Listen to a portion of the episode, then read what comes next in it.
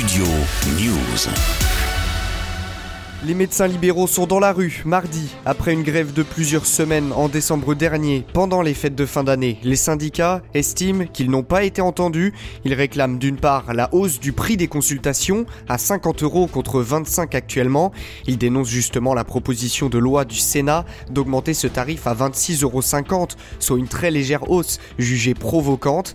D'ailleurs, ce n'est pas le seul point de cette proposition de loi qui fait débat. Chez les manifestants, le texte prévoit aussi un accès direct à certains paramédicaux, notamment les infirmiers, kinésithérapeutes ou orthophonistes, sans passer par un médecin traitant.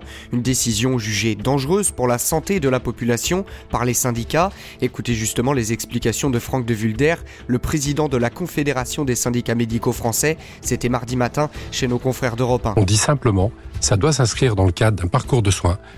Le chef d'orchestre du parcours, le responsable du parcours, c'est notre médecin. Parce que notre médecin a fait 12 ans d'études pour faire notre diagnostic et proposer des thérapeutiques. Et qu'il le fasse avec d'autres professions, bien sûr que oui, mais qu'on mette en autonomie des professions, ça nous semble dangereux. De son côté, le gouvernement reconnaît que ce n'est pas la meilleure des solutions, mais qu'elle est nécessaire avec la multiplication des déserts médicaux dans le pays.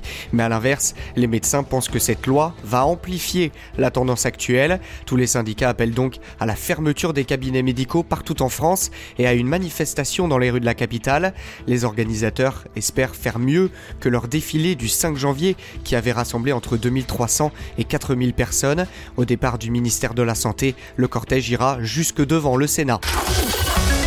Studio News.